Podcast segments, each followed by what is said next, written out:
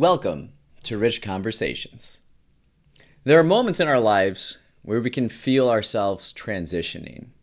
We're always transitioning and changing, but formal moments can really signal to us we're about to enter something new. It could be a graduation, getting a job, getting married, having a kid. You know, it could be something more dark like the loss of a parent or a friend or a divorce, breakup, getting let go at work, but they're very clear.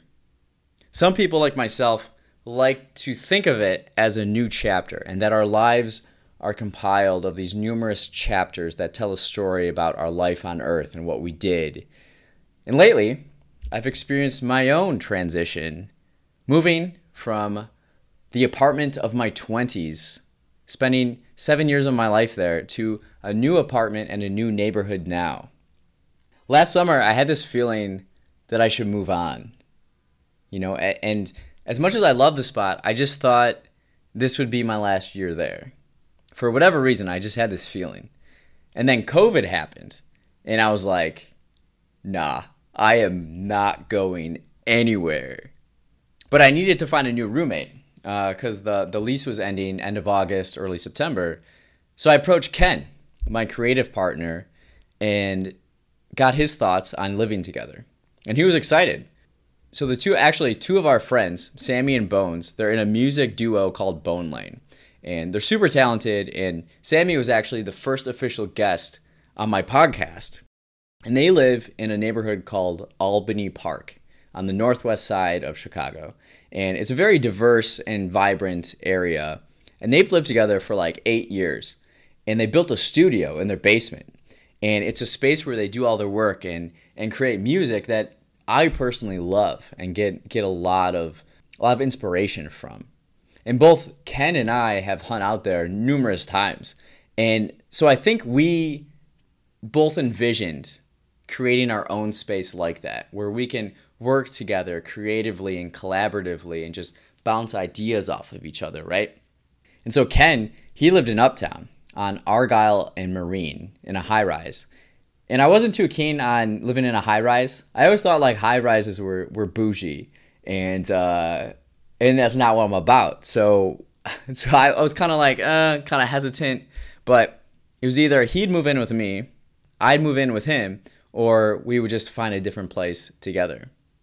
And after much consideration and deliberation, we determined that his apartment would suit our goals best. And it's on the ninth floor compared to the first floor, which mine was on earlier. And it has better natural lighting and soundproofing.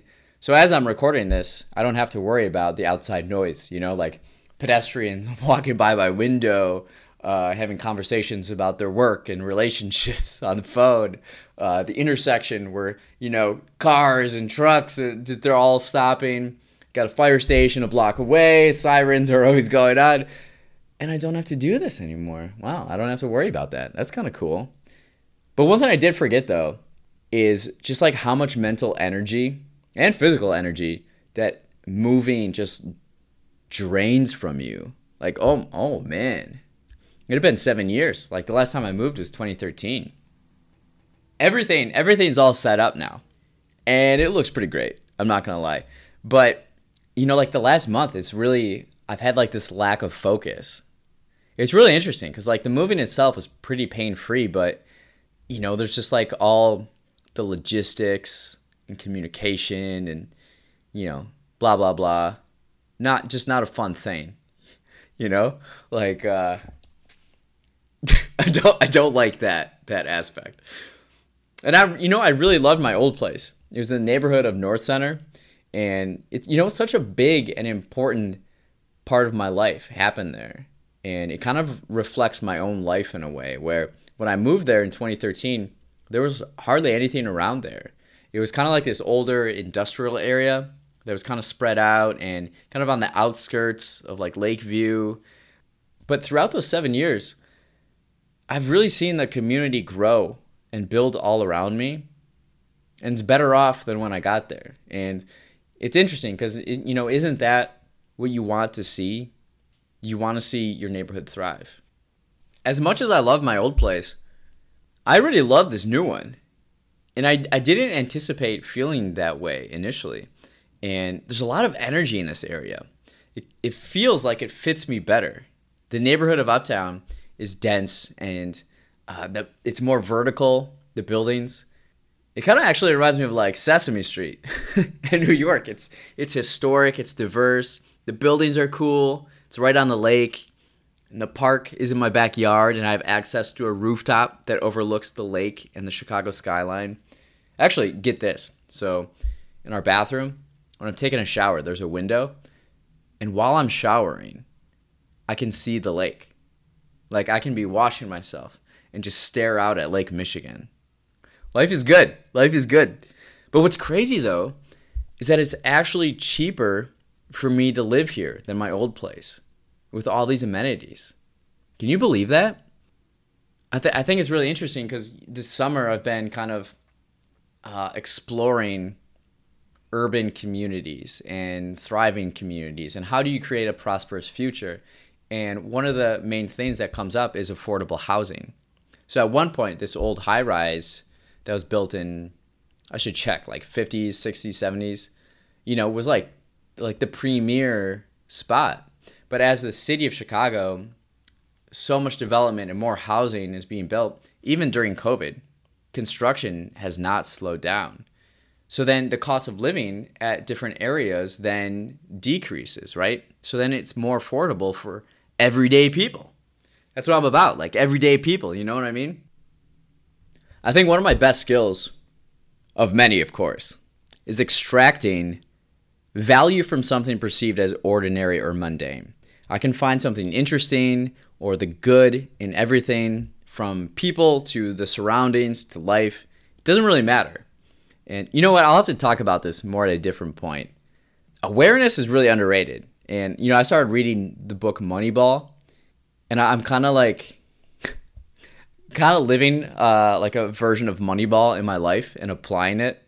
Uh, you know, real quickly, like most people in society, they value certain things and strive to accumulate accomplishments and milestones that are basically already laid out. But there's opportunity and fulfillment in determining what you actually value and want to do and then pursuing that. That's the game of Moneyball that I'm kind of playing. And so, something I've been thinking about is having a blank slate, a new chapter that's completely wide open. I already know what happens in this chapter of my life. But what I don't know is the people that I'm going to meet, the moments that I'm going to have, you know, where everything is and like the background music and the color palettes that will paint this, all the accessory details of the chapter, you know? Something that's been interesting to me is, uh, you know, I thought I would just move over here and then just pick up where I left off, but routines and f- familiarity are such a such a big thing about the places that you live um, you know, like in my last spot, if I feel like I need to take a walk, you know, I'll go down Lincoln and then Ravenswood and then go to Welles Park. And then now I have to just explore and create new routines and learn my surroundings. And there's a lot of new energy and excitement. And I haven't felt this way since I moved to Chicago in 2007 and going to school at DePaul. Just like everything is new and I'm so open and ready and um, it's pretty exciting. Our immediate space is ready to roll. It is awesome. I'm a I'm a particular person who knows what he likes, and uh, you know, so that can be obviously stressful, of course. But now we have this creative space that's conducive to our production. Ken's got his animation station all set up in the corner. I've got my table. We got a beautiful bar, vinyl record set up, and books all around. And I went to Home Depot and I, I bought this uh, eight foot by four foot whiteboard panel. And uh, I set it up. I had it cut in thirds and I put it on the wall. And now we have this, this huge whiteboard to use. There's just like so much magic about to happen, right? I took nine total trips to haul my stuff to the new apartment and uh, four trips to the thrift store. So I feel like that's a pretty good ratio, you know, of like getting rid of things and keeping things. And, you know, if you haven't, I got really good. I got really good at getting rid of stuff. It's like if you haven't used it, and you probably won't, just get rid of it. And I thought a lot about like sunk costs. You have this amount in your head of what you paid for and you know, oh, you could use it at this point, but it's hard it's hard to part with, but at the same time there's a cost to keeping it as well. And it's a mental cost. And space is an asset. That's why I've, I've meditated every day or close to the last year and a half. Like, emptiness is valuable. Empty physical space is quite useful. People often look at space as a tangible thing, like, oh, I can I can put this there, I can put that there. I got to fill it because I have it, right? More and more, I've discovered that intangibles in people and things are more valuable. You know, after after I moved everything, I went back to my old apartment to clean, and as I finished, I ran into Jerry. He's the maintenance guy. Love love Jerry. Uh, he's awesome, and so we chatted for a bit. And he said he said he was sad I was leaving, and you know, throughout these seven years, we grew a relationship, and I I imagine he also loved how low maintenance I was, because uh, in the seven years, I probably might have asked for something like three times, four times maybe.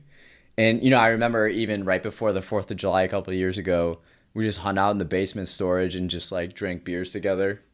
Always good to see Jerry, and that's the community feel that I'll miss. You know, knowing your neighbors and you know Moses the mailman and the community and you know those things take time, and that was seven years. So that day when I cleaned out the apartment, I came back later at night and I just had a cigar and a bottle of bourbon. I went to the backyard and I anticipated reminiscing about all the memories over the past seven years and uh, how much growth I've had and and oh man, look at all these memories and the people I've met and you know everything. But it it didn't happen that way. And I was actually surprised because instead I found myself just excited for right now and how bright the future is and understanding that I'm right where I need to be. And I think that itself is a testament to the old apartment, you know? Got the job done. It got the job done. It got me from uh, my early 20s like through my 20s. And now I'm in a great position and got me to the present, which is filled with joy and meaning and hope. That's exciting. Life transitions are a signal to us about our personal growth. They serve as markers or chapters in our lives and create an awareness of ourselves on our journey. Each person has the ability to make individual choices that will determine where their journey will lead them. And when you empower yourself and those around you, you will write your own chapters rather than them written for you. And it will be beautiful because beauty is subjective. So, what is beautiful to you? Thanks for listening to Rich Conversations. Have a beautiful day.